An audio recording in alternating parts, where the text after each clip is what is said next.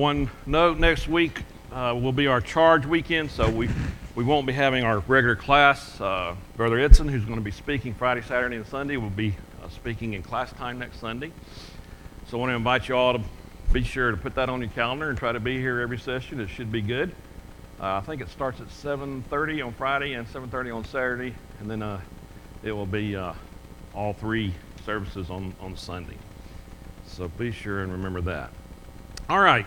Uh, as I had mentioned uh, a few weeks ago, that once we got back after Christmas, we were going to look at the what Paul calls the fruit of the what we call the fruit of the Spirit, what Paul is referring to in Galatians, and we're going to see what he has to say about some of that.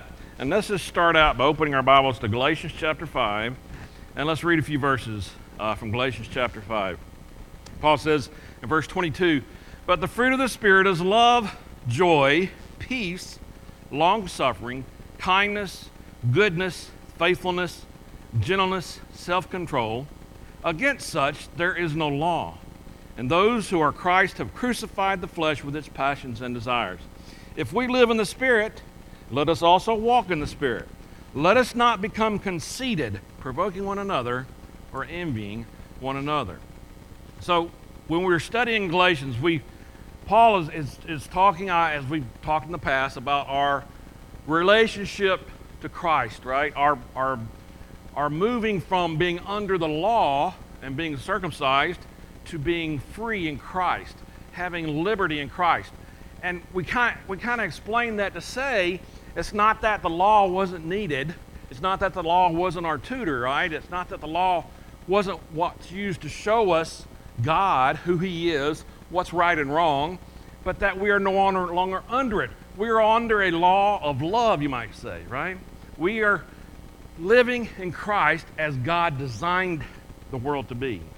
God designed it to be. Just like it'll be when we are living with Him eternally. Great love for Him. He has great love for us. We have great love for each other because of that. And we live according to what is right. We have that desire to live righteous, right? It's not that we're going to do it. We're not perfect in the flesh. We can't live perfectly in the flesh. There's only one that did that, and that was Jesus. But we have that desire to live like Christ because of his love for us. And so that he's trying to explain to them, no, it's not about keeping the law anymore. Yeah, these Judaizing teachers are coming in and saying, you got to keep the law, you got to be circumcised. No, no, no. That was only a foreshadowing that was only to teach us about God. He revealed himself to us through the law. And now we know who he is. We know his character. We know how we are to live as children of God. And so he talked a little bit, we talked a little bit back uh, around the end of November, 1st of December, uh, about the works of the flesh, which he mentioned. He says, but be careful, even though you are free, even though you have liberty in Christ, we don't want to go back to those things that we were doing before the works of the flesh, all those things that caused us to be separated from God, right? And we listed many of them. He listed. Now he's going to talk a little bit about what it means to be free in Christ. Turn over to verse 13 and let's read again what he had to say there in chapter 5. He said, For you, brethren, have been called to liberty. Only do not use liberty as an opportunity for the flesh but through love serve one another. For all the law is fulfilled in one word, even in this you shall love your neighbor as yourself. But if you, if you bite and devour one another, beware lest you become consumed by one another.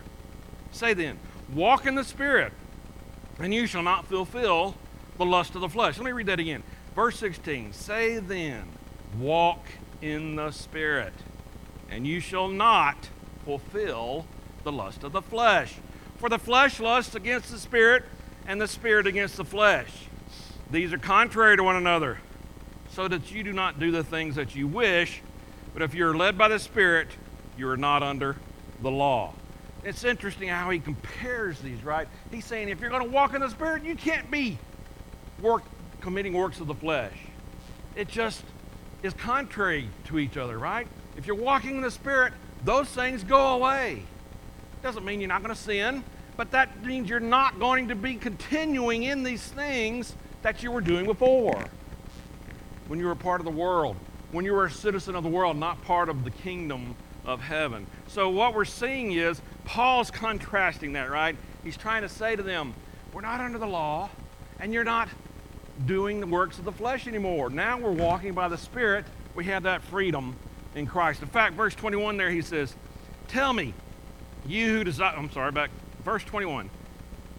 he says, get there, envy, murders, drunkenness, revelries, and the like, of which I tell you beforehand, just as I also told you in the times past, that those who practice such things will not inherit the kingdom of God. Interesting verse, right? We had a whole study of that a few weeks ago. He's saying if you're going to continue in these works of the flesh, you're not going to inherit that kingdom. You're not going to be part of the kingdom, and when judgment comes, you're not going to enter into your rest in the kingdom of God. So he's warning them. He's saying, be careful. He's saying, watch out. Don't continue in these. Even though you're free in Christ, you're not going to inherit the kingdom if you continue in this lust of the flesh. He then writes things about the Spirit, all right, which we just read a little bit about, saying they are no longer under the law, particularly the law of Moses, and now they're going to be producing things which doesn't come from the law. He just listed a few things. That doesn't come from the law. The law doesn't make you produce these things. It's walking in the Spirit that does it. It's walking in the love of God, in the love of Christ. That what is what helps us to produce these things. Mentioned a list there in verses 22 and 23, and we're going to talk about that a little bit today, okay? First of all, and first, probably and, and, and foremost, and, and it should be obvious, right? The first fruit he mentions there is love. Agape, that love that seeks only the highest good of others. Not, not ourselves, not a selfish love, but a love for God and a love for each other. That Greek agape meaning the ultimate love. You know, love in the in the Greek was was in, you could be told in three different words. You know, agape, phileo, eros, different levels of love. And agape was that ultimate one, right? That you used to say, I love you no matter what. I love you more than myself. Just like Christ did as he came to earth to give himself up for us. Lowered himself a little lower than the angels to give himself up in the flesh. Interesting concept, right? Turn over to Romans and let's read what he said to the Christians in Rome about love. Romans chapter 5. And you might just put a marker in, uh, in Romans because we'll be coming back to it a few times. Romans chapter 5. And let's just see what he says beginning in verse 1. He says, Therefore, having been justified by faith, we have peace with God through our Lord Jesus Christ, through whom also we have access by faith into this grace in which we stand and rejoice in hope of the glory of God. And not only that, but all, we also glory in tribulations, knowing that tribulation produces perseverance, and perseverance, character, and character, hope. Now, hope does not disappoint because the love of God has been poured out in our hearts by the Holy Spirit who was given to us. In other words, this is a love that we get from God. When we have faith, when we make that effort to become Christians, when we obey the gospel, His love is poured out into us, and it causes us to love. It causes us to have that love for Him and our brethren. Turn over to chapter 8 there. Read a few verses from there. 8 chapter uh, chapter 8 beginning of verse 12 of Romans. He says, "Therefore, brethren, we are debtors, not to the flesh to live according to the flesh. For if you live according to the flesh, you will die. But if by the Spirit you put to death the deeds of the body, you will live. For as many as are led by the Spirit of God, these are sons of God. For you did not receive the spirit of bondage again to fear, but you received the spirit of adoption by whom we cry out, Abba, Father. The Spirit Himself bears witness with our spirit that we are children of God. And if children, then heirs, heirs of God, and joint heirs with Christ if indeed we suffer with him, that we may also be glorified together. In other words, his love is poured out on us, his love is given to us, and it comes out in our hearts, right? And it engenders a deeper love for him and the brethren. And through that, God is glorified. And in the end, we'll be glorified with him. Interesting concept, right? It's a love that in Ephesians 3 and 4, when we studied, surpasses knowledge. And I know you've heard that phrase many times in your life as Christians. What is, have you ever thought about that really? Surpasses knowledge. It's a love that can't be understood. You know it exists, right? You know that Christ had that kind of love for us, that he would die for us. But the world says, that's stupid, silly. What, who would do that? I don't understand. Makes no sense. It's a great love that we in the flesh, we can experience, but maybe not really understand fully. Perhaps not even fully, maybe until after the judgment, when we're in heaven with him, right? When we're experiencing that great joy and peace that we'll have with him in heaven. And turn over to 1 John real quick and read a few verses there. 1 John chapter 4. And John says, uh, verse 10, he's actually, verse, let's start at verse 7. He says, Beloved, let us love one another. For love is of God, and everyone who loves is born of God and knows God. Wait, let me read that again. Everyone who loves is born of God and loves God. That's an interesting verse, isn't it? It's almost like those who are not born of God can't really love. Interesting verse. We can understand that because we understand His love for us, right? But we don't fully grasp it. We can't quite get it in our heads, can we? Because, well, what's that mean? Does the world not love? Can, can people that are not Christians not love each other? Not as not like what God has for us. Not like what God did for us. Right? Continuing on there. In this, the love of God, in this, the love of God was manifested toward us, that God has sent his only begotten Son into the world that we might live through him. And this is love. Not that we love God, but that He loved us and sent His Son to be the propitiation for our sins. Oh! See, that's what the world doesn't get, right?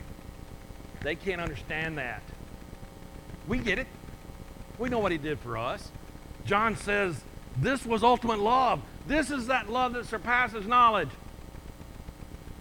And then in verse 11, he says, Beloved, if God so loved us, we also ought to love one another. I mean, you can say a big old amen to that, right? Absolutely. We've experienced that love from Him, and through the Spirit, we produce love for each other.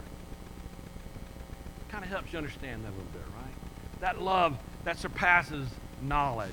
Yeah, we, we can't fully grasp that mentally but perhaps spiritually in our hearts, we can know it, we can feel it, we can, we can see it.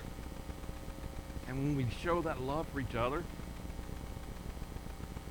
when someone's in the hospital and they're pretty sick and worried, and brethren are providing for that family, brethren are visiting that person in the hospital, encouraging, comforting. We get to see that a little bit, don't we? That love that God Interesting concept. The world doesn't understand it. It surpasses knowledge. But that's the fruit that comes from the Spirit. They produce a fruit against which there is no law.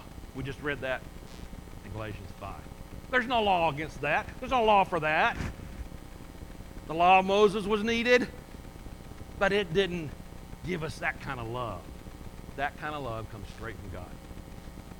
Interesting concept, right?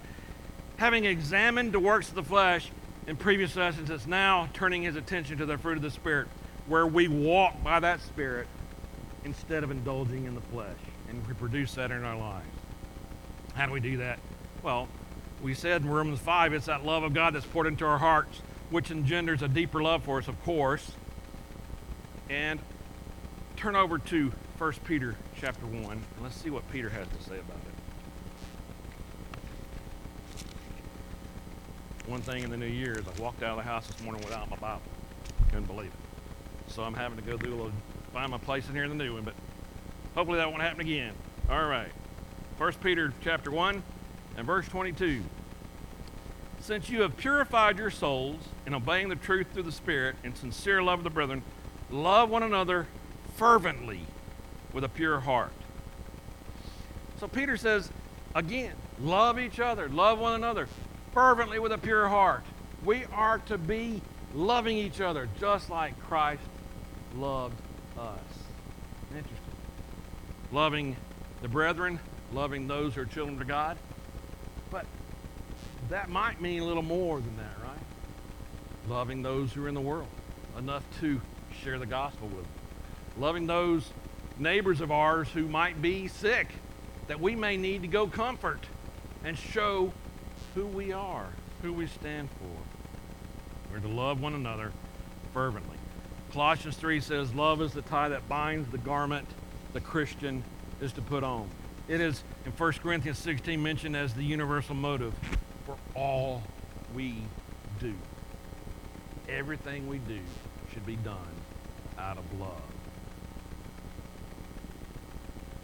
You say, well, I, you mean, what do you mean by that? Well, everything you do. When you get up in the morning and go to work, you should be doing that out of love. Love for who? Well, of course, your family you're trying to support, right? Love for your coworkers. You should be showing them grace, not lording over them or complaining fervently because of something they didn't do. Having patience, compassion, understanding that this job is going to go away eventually. It's only temporary. And these persons that I'm working with have a soul. They need to know God. So there's love in that, right? Love in our schoolwork. We're learning something so we can have a good life, so we can have some field where we're going to put our talents to work. God given talents, right? Things that we know we can do to further the kingdom. I know most of you guys in here are older and perhaps you're still working or like you're like you're like me, you're trying to end it. You're trying to end that career. Maybe you have ended the career. But I hope that was part of your thinking at the beginning, right? That's one thing I try to teach my children. When you're trying to decide what you want to do, think about how it's going to work in the kingdom. Think about how you're going to use that as a ministry. Everything you do as a Christian, a child of God, is going to affect someone one way or another. And I don't mean you got to go to the office and preach. You'd probably get fired if you did that anyway. But there are things you can do. Person you can be. Right? Shows who Christ is and who you belong to. Interesting concept, right? All that's part of that love. It is also, as we read there in chapter 5, the love prevents our love is what prevents our Christian liberty from turning into selfishness, as he mentioned. Not works of the flesh, not doing things for ourselves. You might say, well, I became a Christian because I was afraid I was going to hell. Well, okay, that's a good motivation. But as you grow spiritually, as you grow in your walk, that should be turning over to maturity, to maturity in Christ maturity enough that you are now serving Him because of what He did for you. Yes, your sins are forgiven. You're a child of God. But that's not the motivation anymore. It shouldn't be. You should be getting past that. You should be at this point serving Him because of who He is. Yes, sir.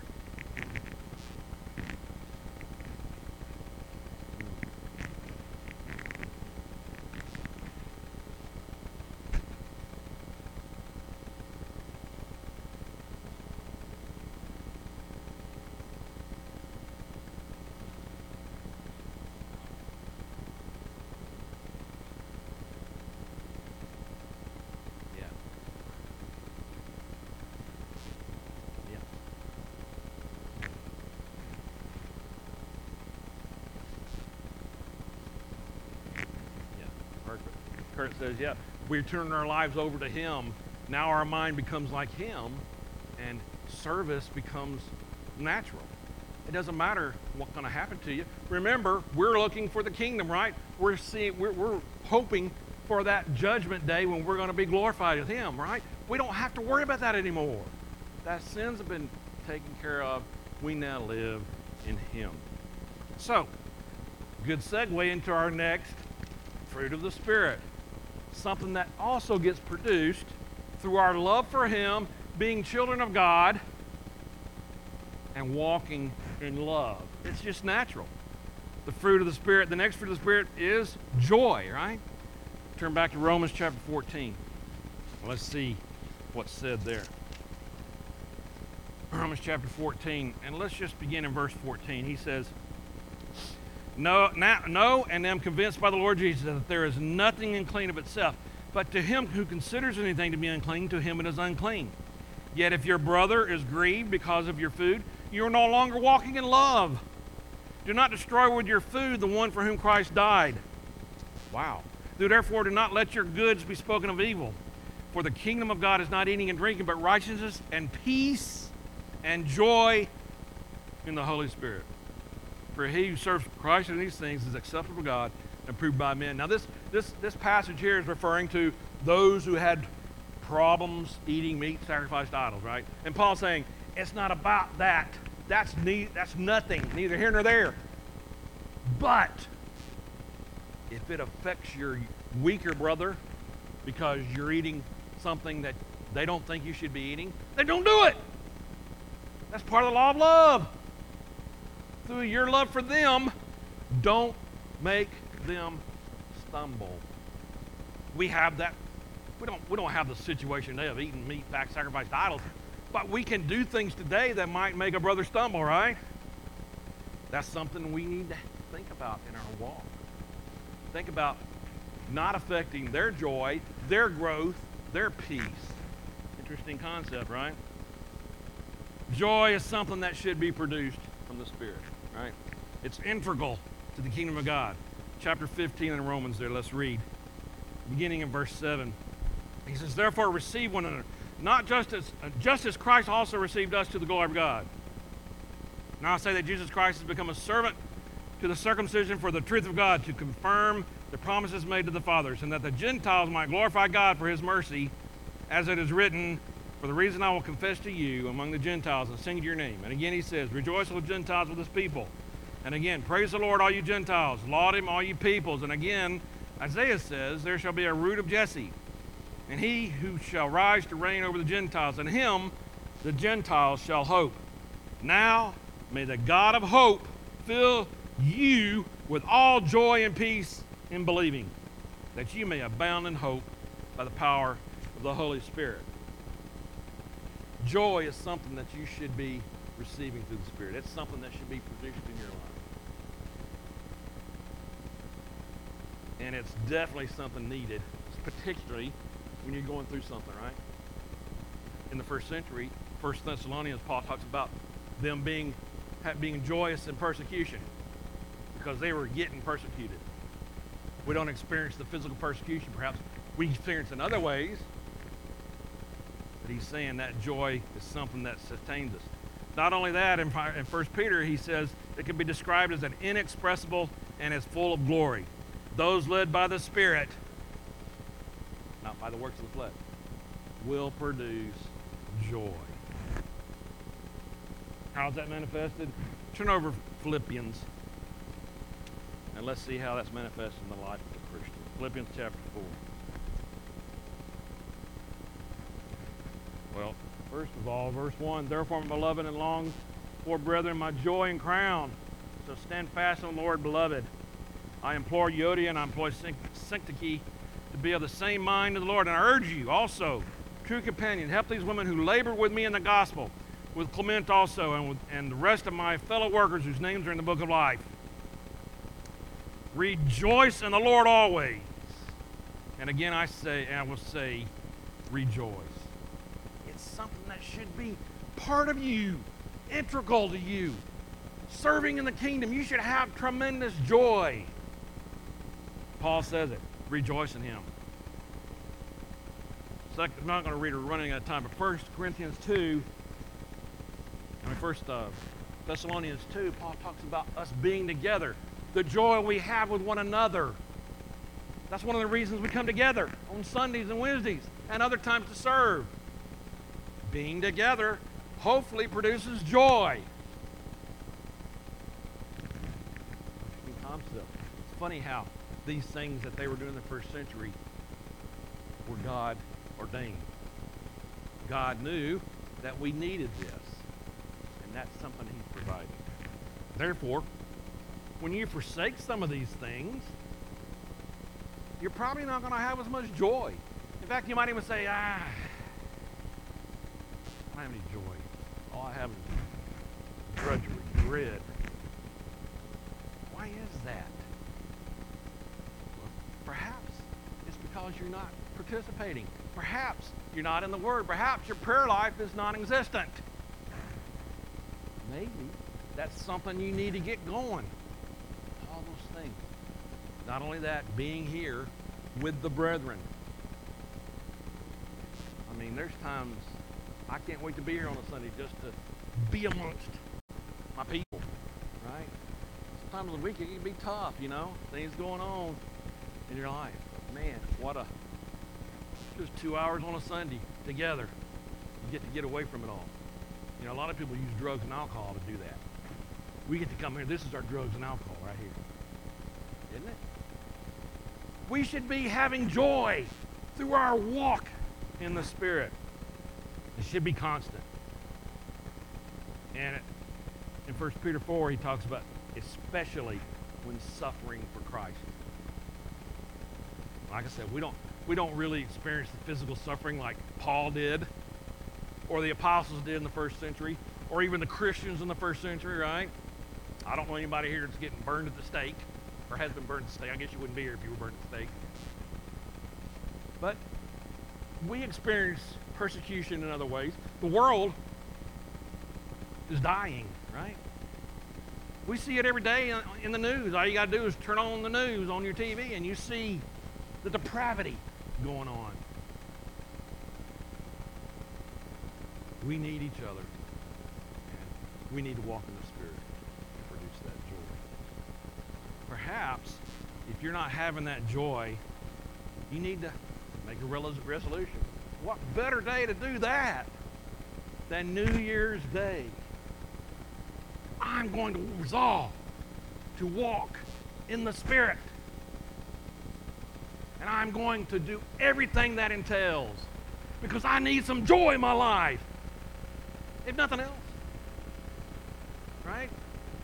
I guarantee you there's some folks in here who are here today and not experiencing the joy in the Spirit.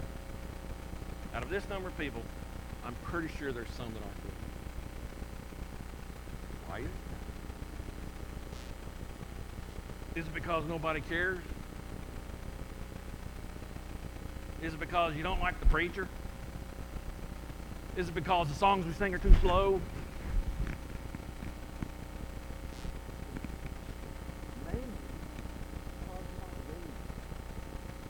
I know, I'm, I'm really preaching the choir. I mean, good grief. You're here on New Year's Day after being up to what? If you're like me, I watched the volume. I couldn't go to sleep for a couple hours after that. I tried, but it was hard. But you're here. So that says something. When you walk in the Spirit, you have joy. It's going to happen. It's just going to be produced, folks. And there's no other way to live. You can fake it. You can stay busy, right, in the world. I've heard people say that. Well, I just work myself to death, so I don't have to think about what happens when I die. Or end times, whatever. You know, I just try to stay busy. There's still going to be times when you're alone with yourself, and you're alone with your spirit. All right? So, walking in love, experiencing joy, it's understandable that those who walk in the Spirit are going to experience this next one, which is peace. Peace. Another fruit of the Spirit is simply peace. Back over there in Romans 8, let's read a couple verses from there. In fact, my favorite chapter in Romans, well, maybe even in the Bible, beginning in verse 1, Romans 8. There is, therefore now, no condemnation to those who are in Christ Jesus, who do not walk according to the flesh, but according to the Spirit. For the law of the Spirit of life in Christ Jesus has made me free from the law of sin and death. For what the law could not do, in that it was weak through the flesh, God did by sending his own Son in the likeness of sinful flesh. On account of sin, he condemned sin in the flesh that the righteous requirement of the law might be fulfilled in us who do not walk according to the flesh, but according to the Spirit. He did all this so we could walk in the Spirit and be no longer condemned for it. For those who live according to the flesh set their minds on those things of the flesh. But those who live according to the Spirit, the things of the Spirit.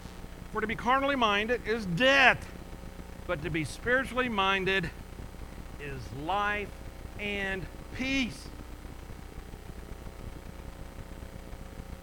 Again, Romans 14, it's an integral part of the kingdom of God. If you're in the kingdom, you're saved, your sins are forgiven, you're serving, you're going to have peace. And it's also a gift from God. We read in Romans 15 that love, that joy, that peace that comes from God, given to us through our faith. So, peace in the life of a Christian involves peace with God peace with man, made possible by what Jesus did for us. Not only that, it involves a peace with ourselves. What do you mean by that? Are you at peace? Can you literally say today that you are at peace with yourself? Do you have a lot of worry in your life? Perhaps you have some thing, sin, temptation that you're dealing with that you can't seem to shake. Hmm. Maybe that's affecting your peace. When you're walking in the Spirit, you're going to have joy and you're going to have peace. It comes to that assurance what God has promised us, what Christ did for us, right? Involves that peace with ourselves and with man. How do we get that? Well, turn back over to Philippians there. Let's read again.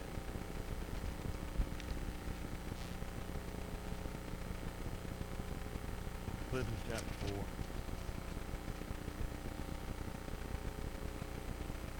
Verse 6. Be anxious for nothing. Wait a minute. Say that again. Be anxious for nothing. Don't worry, be happy. I think that's a song, right? But in everything, by prayer and supplication, with thanksgiving, let your requests be made known to God. And the peace of God, which surpasses all understanding, will guard your hearts and minds through Christ Jesus. Are you praying daily? Are you in prayer? We have a verse right there that says, Ask God. Ask for supplication. Be thankful in your heart about it. And you're going to have peace. Do you do that? Do you ask God for things in your life and expect it to happen? And being grateful at the same time? Or do you just kind of pray and say, I got to have this. God, please help me do this. Ah. That's kind of how it gets to be sometimes, doesn't it? But we're scared. Yeah, not don't be anxious is, is something that's very much easier said than done. I understand that. Believe me, I, I'm that way too. But that's part of that peace that we can have in our walk in the Spirit. Big contrast, right, between the Spirit and the flesh. Those who walk by the Spirit experience love, joy, and peace. Those who indulge the works of the flesh experience hatred, jealousies, outbursts of wrath. Three of the things we talked about. Big contrast, right? A life infused with love, joy, and peace comes from the Spirit of Almighty God. A life infected by hatred, jealousies, and outbursts of wrath from our fleshly lusts does not come from God, it comes from the world. Which would you rather have? Just like Moses told the Israelites, I put before you today cursings and blessings. Deuteronomy, read it. Choose blessing. Choose life. And not just eternal life at the judgment, but remember at the end of John, we read it many times, abundant life while here on earth. That's really the only way we can live. By God's design. Our liberty in Christ is a walk in the Spirit daily with our love for Him because of His love for us. And that produces love for each other, joy, and peace. If you're not experiencing those things in your life, it's New Year's Day. Resolve to walk in the Spirit starting now. I mean it. Why not? In fact, in my mind, I, I kind of, I'm kind of setting that for myself. I'm going to make sure I'm going to have joy in my life.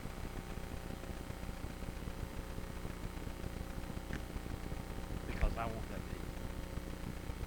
And I, and I have it. But, you know, there's times when it doesn't feel like it. I'm not so sure. And I know you go through that too. Walking in the Spirit, man, it's going to produce some fruit. Resolve to do that today. All right, I'm to preach. I got to stop. Happy New Year. Thanks for being here.